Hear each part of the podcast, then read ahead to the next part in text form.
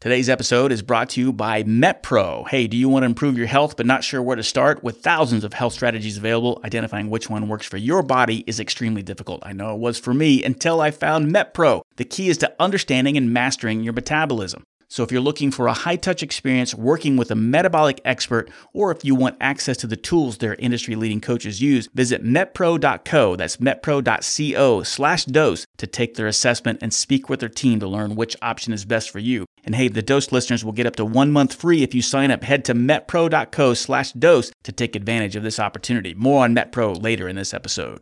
On today's episode, American film director and screenwriter Oliver Stone the point is there's no mainstream media has covered this documentary that no one's dealt with the facts in the documentary. I've had a few mainstream articles that slam me as an idiot. I'm not a conspiracy theorist. I've never followed conspiracies. I'm a truth i'm a truth seeker because it's an important issue probably the most important issue of my lifetime. And i realize that now the older i get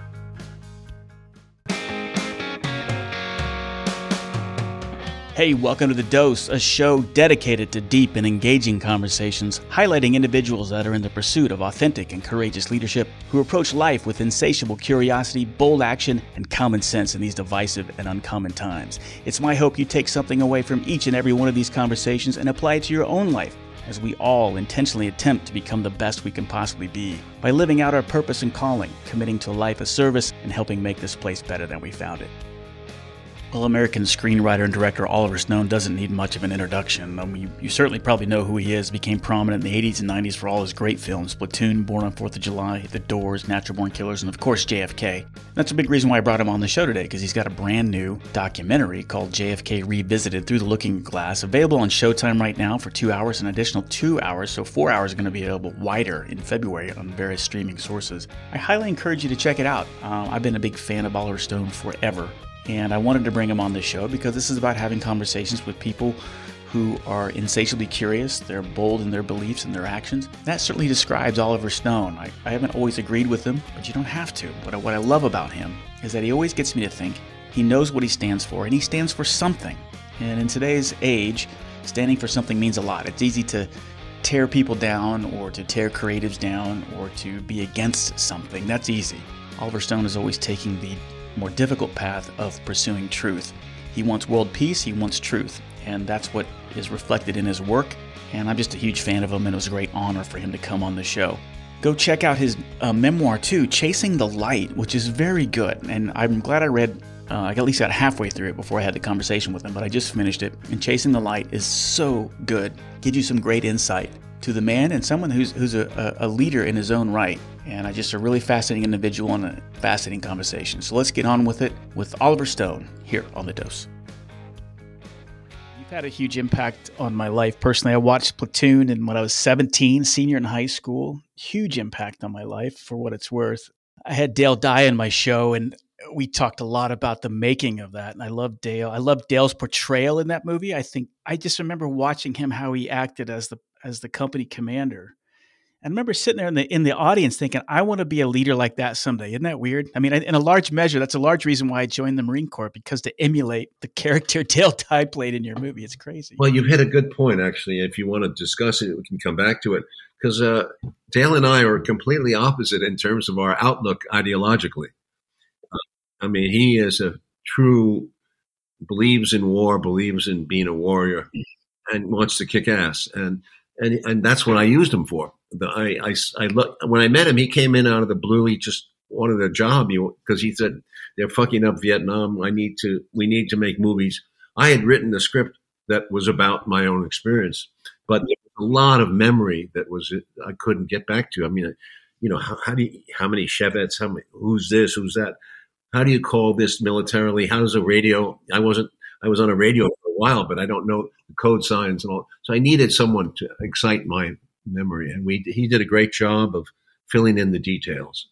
However, I have to say we disagreed on a lot of things still. Uh, well, uh, that's what made it great. I bet you know. I mean, that disagreement's probably what made it made it so good. I just I, I, held on to my own idea of what combat was, and I did it my way. I wanted the combat to mostly. I did it my way. I mean, there were some things I I did seat on, but I really wanted to keep that my view of combat the way I saw it.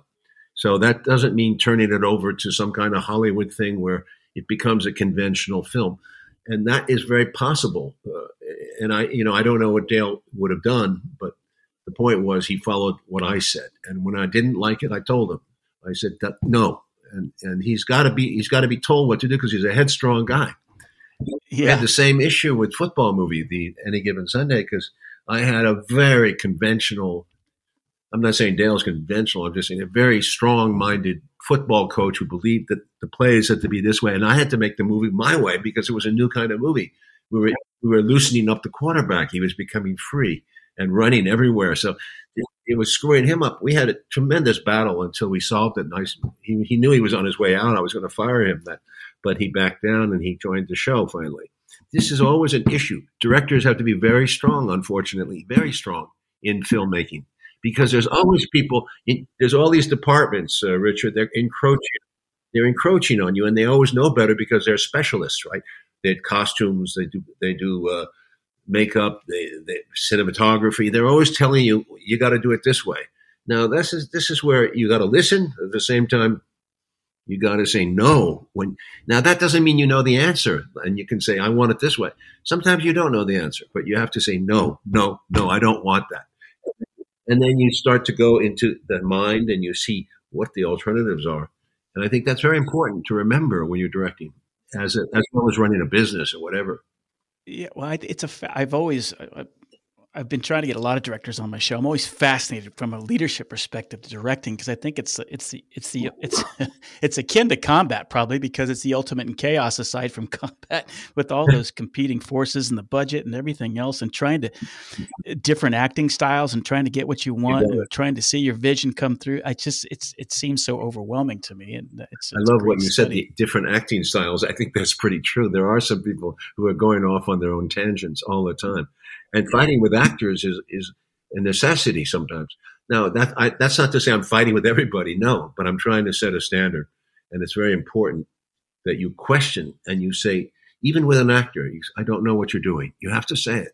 Now that's not to say that's not to say you have to say it in front of everybody. No, all these battles, all these decisions have to occur, as much as possible, on a one-to-one basis, uh, quietly, quietly, without without threatening their authority without without embarrassing them or embarrassing you know it's it's it's like i don't know have you ever run a business yeah i mean not not i mean my own business and i've never you know had a team like a like you know when i was reading your book chasing the light in the opening scene i'm halfway through it i haven't finished it mm. yet but i love i love the way you write by the way but I, the it just gripped me from the front when you were talking about the making of salvador you know and that opening in the horses and I know what scene I remember the scene I know what you're talking about I was like but just getting the inside baseball on that and I was thinking from a leadership perspective how challenging that must be particularly with the pressure because you had no money you didn't know if you were gonna that was you know the, the, the suits were coming down to shut you down and yes everything happened on that movie. First we didn't have the money to make it. We were way beyond our over our head and at the same time we had tremendous faith. It was a faith uh, that it's like we invented this movie. Richard Boyle and I, we started out with nothing except some money I had saved up, and we were going to make it, hand me down, make it for as a low budget film in Mexico or actually we started in Salvador, which was even crazier, but we would never have finished it. We never would have made it. We did get rescued by a British independent who gave us reasonable amount of money, not enough, but enough to get it done. And I, I praise that man in the book, John Daly, he believed in me and he said to me that great quote in the book where he says to me, Oliver, uh, these are terrific scripts, Salvador and Platoon. Which one do you want to do first? I've never been asked that question. I mean, to have that choice. And I, you know, I gulped and I said, I'm not going to do Platoon because it's already fallen apart twice. So I'm going to do Salvador because it's, it's fresh. It's just off the presses. We just wrote it. And I went all the way with Salvador. But and that was as tough a shoot as I've ever been on. I mean, it's so chaotic, as you say. We didn't know some days if we were shooting. We were shut down. The Mexican labor unions were tough, and they, rightly so, they, they should have been paid more, and they walked off the set uh, more than once. It was a really tough shoot, but we did it. We did it. My God. Yeah, it's. Uh, I mean, I could I could pick your brain for hours about what it means to direct. But I'm glad I started reading your book, Chasing the Light, because it, it gave me the, you know, I, when JFK came out in 91, and I watched it last week, I said, okay, I knew this was coming up. I rewatched JFK. I hadn't watched it probably in 25 years. And I was passionate as a kid of the JFK assassination in grade school, 78, 79 is when I first came across it. And I think I was watching, we just got cable, I think in 1980 or something. And there was some show, I don't even remember the name of the show, but it showed the Zapruder film. That was the first time I saw the Zapruder film in 1988. When, you know, I'm 12 or 13. And I was just stunned. And it just, I, I just went down this rabbit hole about JFK. I remember in elementary school, I was like so enamored with him.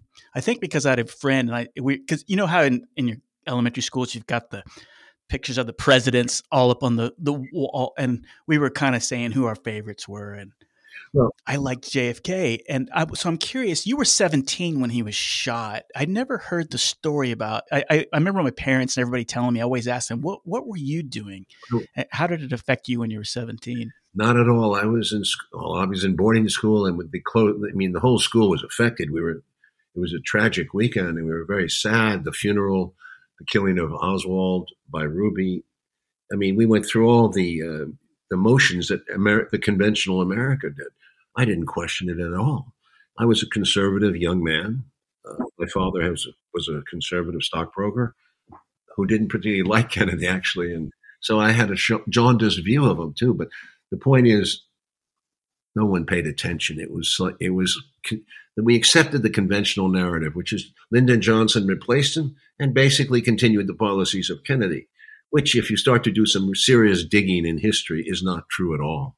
It's except for civil rights, it's the opposite.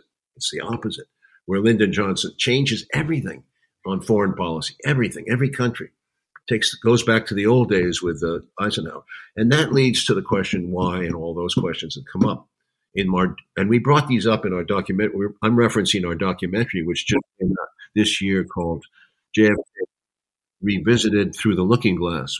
That's two hours, and then there's a four-hour version coming off in February.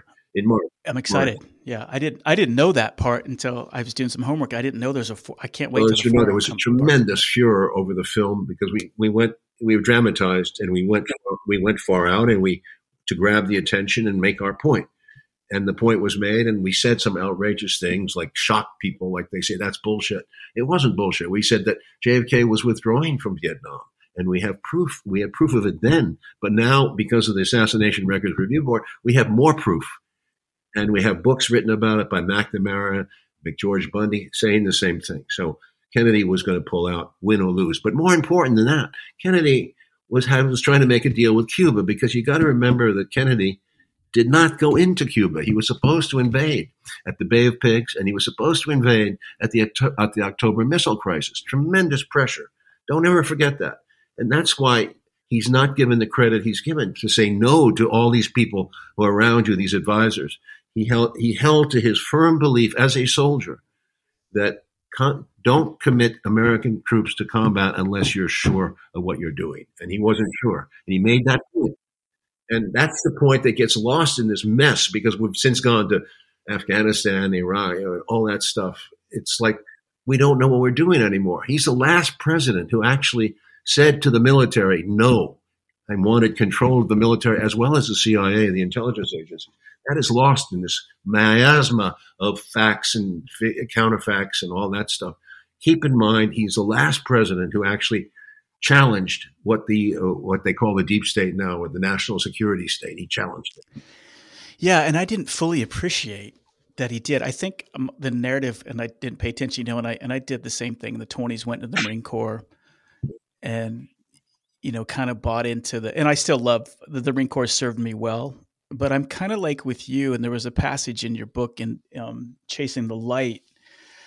Uh, where you kind of and, to me that's where it kind of i said oh i get it now i see why he's so passionate about it not that i question why you would because i'm passionate about it too but you about this right uh, yeah your your book i love it it's great like i said i'm halfway through it i wish i would have why didn't you finish it, it david I'm I'm just I'm just it's a timing thing. I, I try I read it every night. I love it. But you talk about and I'm kind of paraphrasing where you said you can't insure yourself and, and, and, this is in context that you've kind of you've went to Vietnam, volunteered, went through Vietnam. You're you're a young man. You're kind of drifting. You're approaching thirty, maybe you're thirty. Yeah. You're writing platoon. You've got it in your head. You just you, you still just haven't found your way, but you you kind of get some clarification around that. You said you can't insure yourself uh, against what we fear because the more we do so, the more fearful and insecure that we become. And so that, and your point is, we've kind of bought into this insanity. And I'm, I'm, I'm with you on this. When I read this, I said, yeah, this is kind of where I'm at, particularly as I'm 53.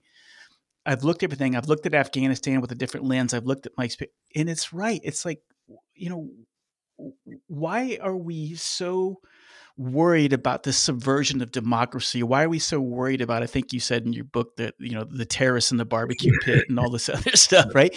And I'm like, you know, he's absolutely right. And Kennedy's speech, I reread it. You opened up the documentary with his um, peace, peace speech at the American University in in June of '63, I think it was. And I, and I read that speech. I read it three times, just the text, and it's so powerful and I, I, don't think he, and I don't even remember it, getting taught this speech. And to me, it, it's one of the most important speeches that he ever did. One of the most important presidential speeches. Yeah, it's a beautiful speech, and it's it's you know at the time it was it was kind of ignored because he actually did it. Uh, the uh, he did it the day after the, uh, the crisis he had in Alabama with George Wallace when he sent the two he integrated the two black students by force into the Alabama system. He had done the same thing a year before with Mississippi. So he had, the day after he was scheduled for this American University in Washington, D.C., it was just considered another graduation event. You know, students and presidents do graduation. So nobody was really paying attention. In time, over time, people started to pay attention after he was dead and noticed the words are written by Sorensen, Ted Sorensen, his speechwriter, but also edited by him were really powerful about we are all mortal. We all have children. We all want breathe the same air. We all want to live on earth. And we can, that is what is the most important thing. So we not, don't create enemies. Don't look for threat inflation. Say, uh, I mean, America at that time was, was very like steroided. I mean, we built up enormous uh, muscle power in terms of nuclear weapons. We'd had so much more than the Soviets at that point. We really did. Yeah, and didn't and didn't wasn't that a surprise to JFK when he yeah. took office? I think he he once he got in office and he was the, the curtain was pulled back, he was like, yeah. "Holy shit, we're not as far behind as we thought we were." Well, he ran as a cold warrior. That's what people don't get confused. He ran as a cold warrior. He had to. That was 1960, and it was a that was the climate. I was I remember as a kid, it was just everybody was talking about war and the Soviet Union, and it was overinflated. And he had to he had to he had to run as a tough guy. He couldn't have won without it. So he he he conflated this missile. He called it the missile gap, and that became a, that was ridiculous. The moment he got into office, he sent McNamara, his Secretary of Defense of the Pentagon. Within a few weeks, McNamara figured out that there was no missile gap. That in fact we were so far ahead of the Soviets that it was it, it was an inversion of reality, which happens a lot in the present day Pentagon. You'll see look at our, I mean, if we could audit the Pentagon, we would see what a waste of uh, how much money we waste on just what people say is experimental, but we don't have a realistic estimate. I mean, our, our defense budget is insane. It has no, it, it's like 15 times what Russian budget is, or actually, no, 12 times. It's three times, five times bigger than the Chinese budget, and the Chinese are you know, it's just so ridiculous what we spend. And we part of it is contractors, part of it is corruption, lobbyists, all this stuff. We can't get out alive on this, and we can't. We need the money for infrastructure. We need to protect the security of the American people by creating better lives. That's the most. Yeah, it's so out of control. I, I, I, I guess my I was I wrote some notes down as I was thinking. I was like, what? Do, and so I, I guess I want to hear your version of why now. Why is this and I, will tell you why I'm fascinated with it. But why this revisitation? Why now? And why should anybody care? I guess I want to. Well, that's of course what we, you know. You have to realize that we made this film. JFK was a big hit back in '91, but when we went to do this film, no one was interested in the U.S. We got financing from England from a very sharp, independent, like I did on Salvador. Actually, whenever my sources dry up, I guess I get lucky in England. They put up some money We made the film, and then no one would wanted to distribute it in the United States. We went to Cannes Film Festival last year, and we sold ten more more than ten countries, foreign countries. They loved the film, but no one in the U.S. would buy. So it's been a painful experience for me. Three years, and you know, it. I at one point I felt like we should just give up, but we finally got Showtime to put it on for. It's on for 90 days until February, and then it's going to be widely available through other sources, other platforms. But American people want to forget this. They don't understand the importance of it because they can't see the whole picture, which is what, where are we now? What has happened to the power of the presidency? We have, we're still under the control of the uh, military, intelli- military and intelligence agencies. We still, we basically are. If they tell us we have to go to war, we go to war. There's, I mean, we question, but as you know, in, in the Iraq thing. We just make up intelligence. Intelligence can be militarized anytime we want. We can't trust our intelligence anymore. I mean, I can tell you this personally because I know a bit about Ukraine and uh, because I've been over in that area and a lot, and I, it's just not accurate. Our intelligence, we're not accurate about. This is the worst thing you can do in military terms. And uh, you have a military background, I do. I can't tell you in Vietnam, we were wandering around in the dark. We were in areas we shouldn't have been. We were search and destroy operations looking for nothing, ghosts. And the, the NVA were a lot smarter than we were in terms of tactics, a mm-hmm. lot smarter. Yep. And you know the lies about Vietnam. I mean, I don't know. You know yeah, to- yeah, I, I, do know. The beginning, we, were, it, we were telling the American people we're winning, we're winning, we're winning. We were making up fake numbers. This, mm-hmm. And don't trust intelligence because this has gone wrong now. This is what takes down the power. And we'll be right back after this message.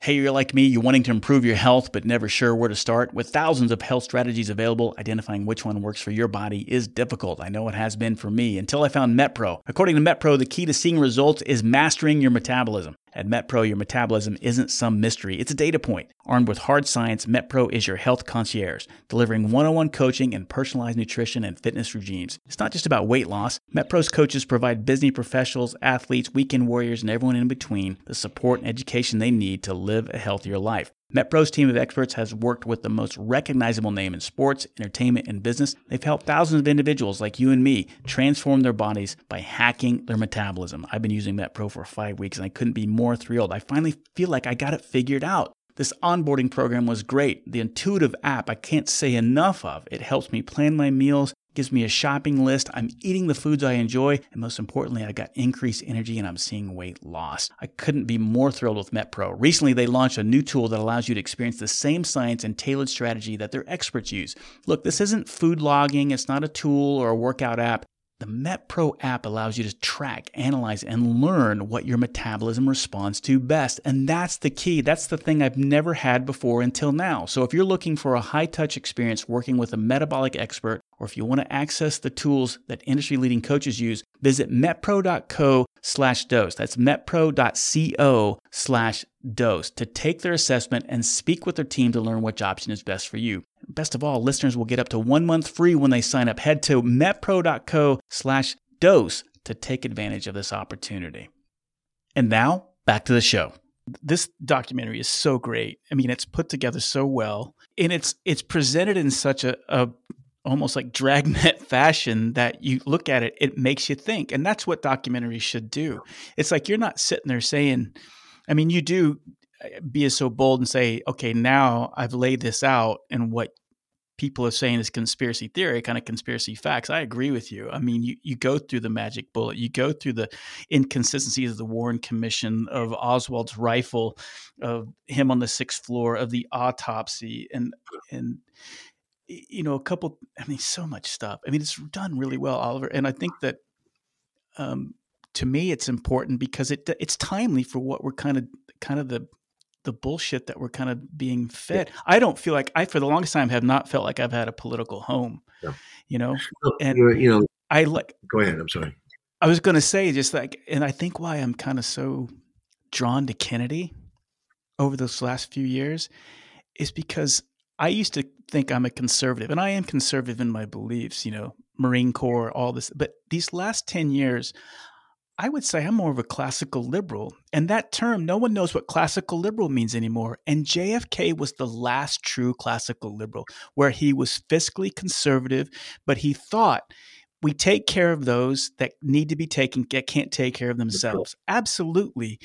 The founding and what we were founded upon, the, the individual liberty and personal freedoms, how can you go wrong with that? You know what I mean? And I just don't hear anybody talking about it as articulately as he. No one had that. JFK was an inflection point.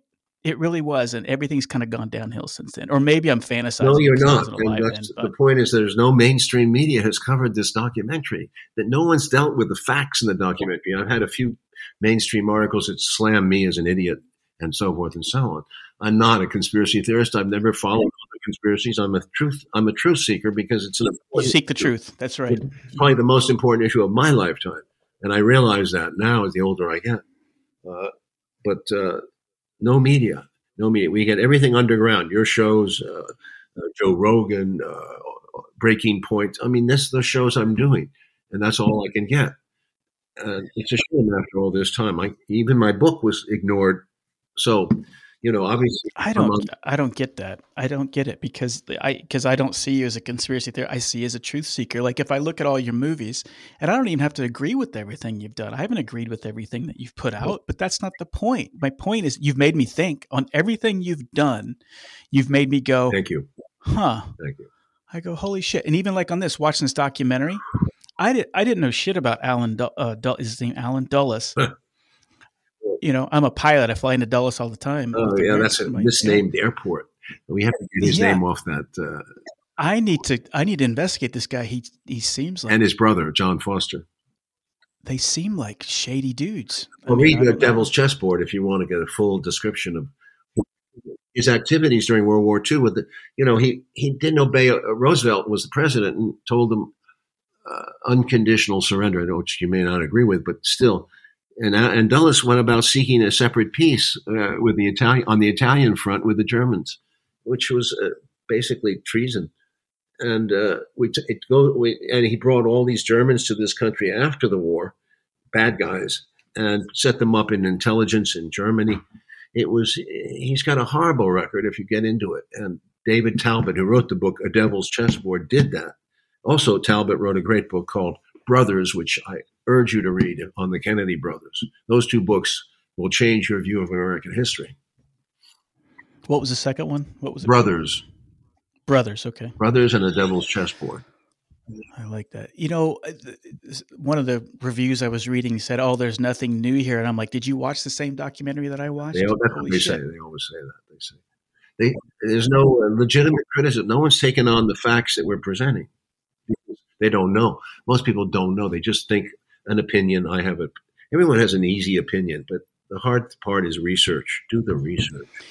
Yeah, and it's very well researched. And I think that you know, just a couple things that stood out to me. Um, you know eh, the magic bullet theory if anybody that's kind of followed this is kind of knows that but the unique thing about that that i never had heard about and wouldn't have been possible without your efforts from doing jfk which led to the early release of the doc like you, you talk about at the end of jfk it's going to be 2029 that we release it out. Because of your efforts we got it released and now all these and some of these efforts of just private citizens that kind of did this investigation of, of the national archives it's just crazy. It's so good. And but the chain of custody piece i had never heard that before and I don't know if it had been presented anywhere else before, but th- this documentary was the first time I heard the chain of custody piece, which, holy crap! I mean, that kind of seals the deal right there on any kind of yeah. doubt on magic bullet theory. Well, it's a uh, chain of custody is, an, is a basic basic crime solving element. You have to have chain of custody to prove any in court. Without it, you can't you can't eh, you can't find anybody guilty. And it was ignored completely. The, the strange thing about this case is the president of the United States, the most important individual we have, and it was the sloppiest investigation of all time. With I, a lot of the officers at the scene were were taking uh, notes and leaving their initials on on bullets and trying to get the correct fingerprints, but it didn't happen. The, the fingerprints were no good. Neither was the uh, bullets.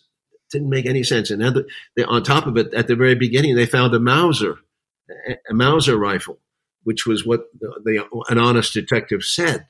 Then the Mauser disappears from the evidence. Right. And now the rifle itself is not the same rifle. that right the the I had the strap, the sling, the, the length, the sling, uh, the the length, the difference. sloppy of, beyond belief. This yeah, no no fingerprints, no. and then the oh, the autopsy is a, is beyond is a farce. It's a farce, and obviously there was some doctoring that went on to yeah, conceal uh, you know, the, the uh wound in the back of the skull. I have I've seen this before, but I I when we've talked. I mean, even way back in the '80s when I was fascinated with the JFK assassination, but the the idea that the back of the head was exploded. I mean, entrance wounds. Every time that you shoot a rifle, it doesn't. It's the explosive uh, exit wound that causes those massive trauma. Anybody that shoots knows that, Yeah, no, and so I, we had ch- you know what they call ch- sucking chest wounds. A lot of it. It's never on the fr- it's never on the chest. It, take a look at the guy's back, and that's where the damage is. Yeah, it gets explosive out the back, and so it doesn't make any sense that it would come from that way. But that's a side note. But yeah, you're right. The autopsy thing from the protocol at Parkland being all jacked up and and taking it and flying it to Bethesda. To the forensic pathologist. in Dallas, but they didn't trust. They wanted to control it.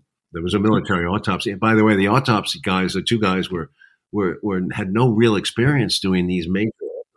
And this is one of the most complicated autopsies of all time because there's a lot of we don't know how many bullets, but we're I assume four to five, and they're all bouncing around the car. There's uh, windshields. There's scattered remnants everywhere. There's traces of everything. It's just needs a complete. It should have been done sealed right away, sealed up, and seal up that whole plaza and go to work with some real serious people. That's what should. Yeah, and even if and, and that's something new that I got from documentaries. Like you had you're in Bethesda, you've got hundreds of experienced pathologists within an hour from Bethesda, and they use these naval guys who've never done a gunshot autopsy. And the the leader of the free world, it doesn't make any sense. It's a disgusting, all. disgusting, disgusting investigation. Sherlock Holmes would be shocked. You- you know, Right. It- it- it's a shame, and he deserved better. Yeah. deserved The, the one thing that I really stood out to me too, I didn't was new was the um, Dr. Perry Yeah, Malcolm Perry. and the test Great. Malcolm Perry and the and the pressure he got admitted Mm. from Elmer Moore, the Secret Service guy. That's incredible. And then and then uh, who Perry was work? I was it Crenshaw or so or No, uh, Donald Miller. Year Miller. in nineteen. year later, and they, and they got to know each other, and then they were having coffee after a, a serious surgery, and and Perry's like, "Damn, you know that was that was an, a frontal.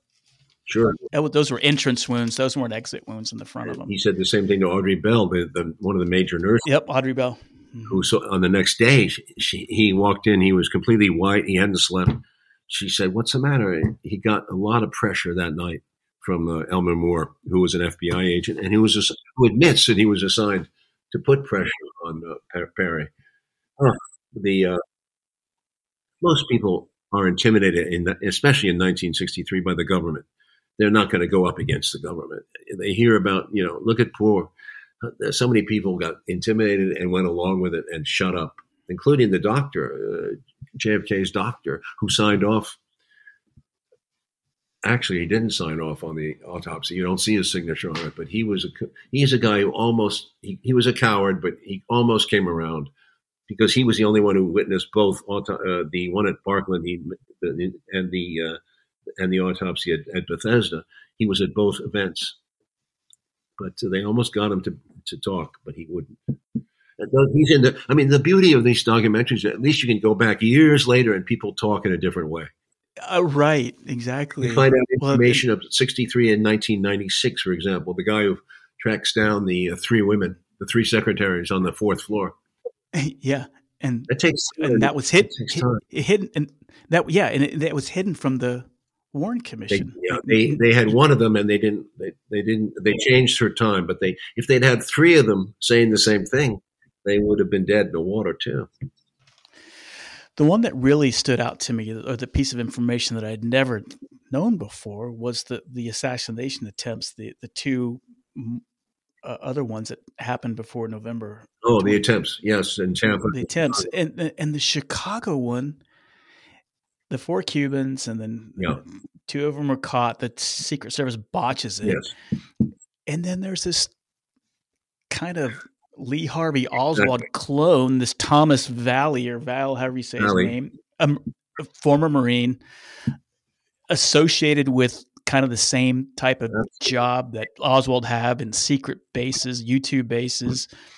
He trained Cuban exiles, which I don't. Did Oswald train Cuban exiles? We don't, we don't actually know that, but we think he did. Yes, he was involved with David Ferrie, uh, and that whole New Orleans was jumping with uh, Cuban exile training in Florida too. We, yeah, and so uh, what I'm trying to piece together is okay. So, and I guess it makes sense if if okay, well, why was the CIA interested in those guys? Why were they interested in Oswald? They they, I mean, Oswald was a true dissenter, right? This Oswald they didn't like. And so that did did the CIA kind of get with them? Okay, and let's get you over to Russia so we can get information. No, and, you know, no, uh, no, they were. Had, let's say the intention to kill Kennedy became more and more apparent by '63. So let's say you make a plan in the spring that for the fall. You know there's so much hatred against Kennedy for what his policies are that you can have a certain momentum, and it grows through '63. And but you see, the CIA works in advance. I mean, they have people on the payroll or involved with people all over the world who are potential informants, who are potential agents for them, or provocateurs. Oswald was one of that type. There's a type, and in fact, they, his file was watched over by uh, the counterintelligence chief James Angleton. When he went to Russia, he was part of a defector program, and we go into detail about the defector program. There was a State Department official, Otto Otepka, who really nailed it down, and he got fired a few, a few months before uh, this thing could, would yield results. But there was a defector program in place. If you went down that list, you would find a few Marines on it, a few Army people, and they had studied Russian. They were at, at Atsugi for Oswald, and Mali was at another high high high secrecy base, uh, high security base, and uh, there was another guy in uh, a Cuban in Tampa, Lopez, who was set up as uh, joining the uh, the anti-Castro committee there, the Fair Play for Cuba committee, also which was formed by the CIA. They, in other words, they, these guys are all sheep dipped. That was the word they used. They sheep dipped to make them look like they're pro Castro. I think the CIA was thinking in terms of blaming this whole assassination on Castro and Russia. That was the point. You have to realize that was the reason they had to get rid of Kennedy because he didn't do anything on Cuba. It wasn't Vietnam, it was Cuba that bugged them the most. Kennedy had, as I said at the beginning, had refused twice to go into Cuba. So why was he why was he going to go into Vietnam six thousand miles away? It makes no sense. What they had to do was get him Castro out of the picture that really bugged him. That was the that was the fly in the ointment, and uh, blaming Castro was very important. But but when they started to move in that direction, I really I think there was a divergence because now that you're there's so much hysteria at that point in America. What what does Johnson Lyndon Johnson tell Judge uh, Warren? Who, he appoints to the Warren Commission. He says to him, "Look, you've got to take this job. Nobody wanted the job. He says, you have to, this, this is a very serious situation. We're facing a war here. People are going to think Russia did this or Cuba did this. Was going to be a demand for war. 40 million people, 40 million lives. He used that, uh, he used that number. 40 million lives are at stake. This is what he told people. You have a fear of going to war. So let's say that they had succeeded in, in blaming it on Castro but at the same time, Johnson is seeing the danger going. He sees this is going to get out of hand right away. The hysteria is going to get out of hand. So he pulls back. And we don't go to war with Cuba. Right. Is it so? The fear. I'm a big fan of Occam's razor, right? I tried to like because it's so because you can go down so many rabbit holes. And this I is not a rabbit what, hole. What, this is. Ra- I know. I, I I'm with you 100 percent on this and that's what I'm. That's kind of the conclusion where I'm. I'm going to bring it up Occam's razor because it it seems to fit. It does fit that okay, but I, I I'm trying to get in the head of a guy like Dulles. This is why I'm. I want to learn more about him Dulles. and read these books. Dulles is because okay, so he's so is it he's so convinced that communism is the eagle's. Is it more that we got to defeat communism or we got to keep this industrial machine going explicitly? Is that well, he's just so he's so entrenched in the bubble that he's like, you know, this is his way of life. I don't know. Well, you have to read the, the background on Dulles. Also, you have to remember his older brother, John Foster Dulles, is the ideological conservative. He's the he's the guru who says communism is bad, is evil. Not only must we neutralize it, not only must we contain it, we must eradicate it. So Dulles moves into an aggressive posture on communism in the 1950s. Eisenhower goes along with him. That's what's disappointing. Eisenhower was a weak leader in that regard. Uh, and the two Dulles brothers do a lot of damage. So all the coups happen in the 50s. Not only Iran coup is huge, so is Indonesia. Indonesia happens in the 60s, but they try it in the 50s. Uh, Guatemala, uh, and there's uh, the Cuba thing. I mean, the Bay of Pigs is their first move against Cuba. So we have all this going on, and they expect Kennedy to go along with it because that was the nature of Eisenhower. The 50s blend, don't blend in the 60s. As I said earlier, Kennedy makes a new policy. No, we're not going to send um, American combat troops into Cuba. No, because we're the bully. We're seen as a bully worldwide. We're going to have a new policy. And he, and you have to study his foreign policy to understand what he did in Africa. It was unbelievable. Also in Indonesia, he formed good relate and with Nasser in Egypt, he had a great deal going with Nasser, and all that was undermined by Johnson. Now people will tell you again, "Oh, Stone is full of shit." That Kennedy was uh, was a Cold Warrior. No, read the facts. This is important. Yeah, you have. Well, even even like understand this. Look at what Johnson was saying to McNamara in February of '64. You have it in your documentary, yeah. and he's like, "Hey, you know, I was sitting there, and you you guys wanted to pull out, and I thought that was psychologically weak, and I just stood there silent. I, you know, no, I, didn't, didn't agree, with you. He says, I didn't agree with you, but you and Johnny, as if him and Kennedy were the weak sisters. Yeah. What did Johnson do? Go right to war. He went right to war. Well, yeah, yeah, and the troops. Johnson and uh, you have unforgivable. The, it's unforgivable. That's what Johnson did.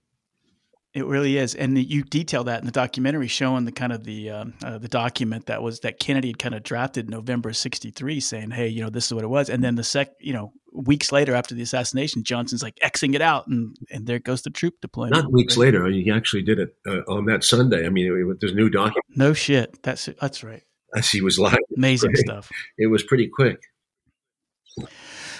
Oliver, great stuff. I'm looking at the clock. I know we, we agreed to 45 minutes. I think it's just a fascinating documentary. I've been a fan. Like I said, uh, I, I love everything you've done. Everything you've done has made me think we need more people like you. I don't know why the. God bless Showtime for Thank you. having yeah, the having the cojones to do this. I look forward to is, so is the four hour? So it's two hours now available in Showtime. In February, we're going to get what? We're get a four hour version. It'll be on some platforms. It's just more detail. It's more detail. Oh, and um, I love your Putin tapes too. By the way, I watched that. Putin interviews is what I meant to say. It's pronounced Putin. Yeah.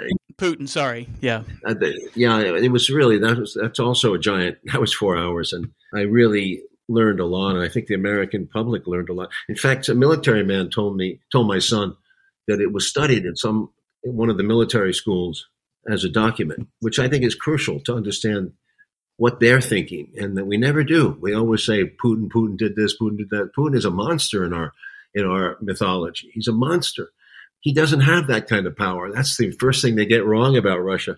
Russia is a big, complicated country. There's a lot of tension, and different parties want power. It's the same as the world everywhere in the world.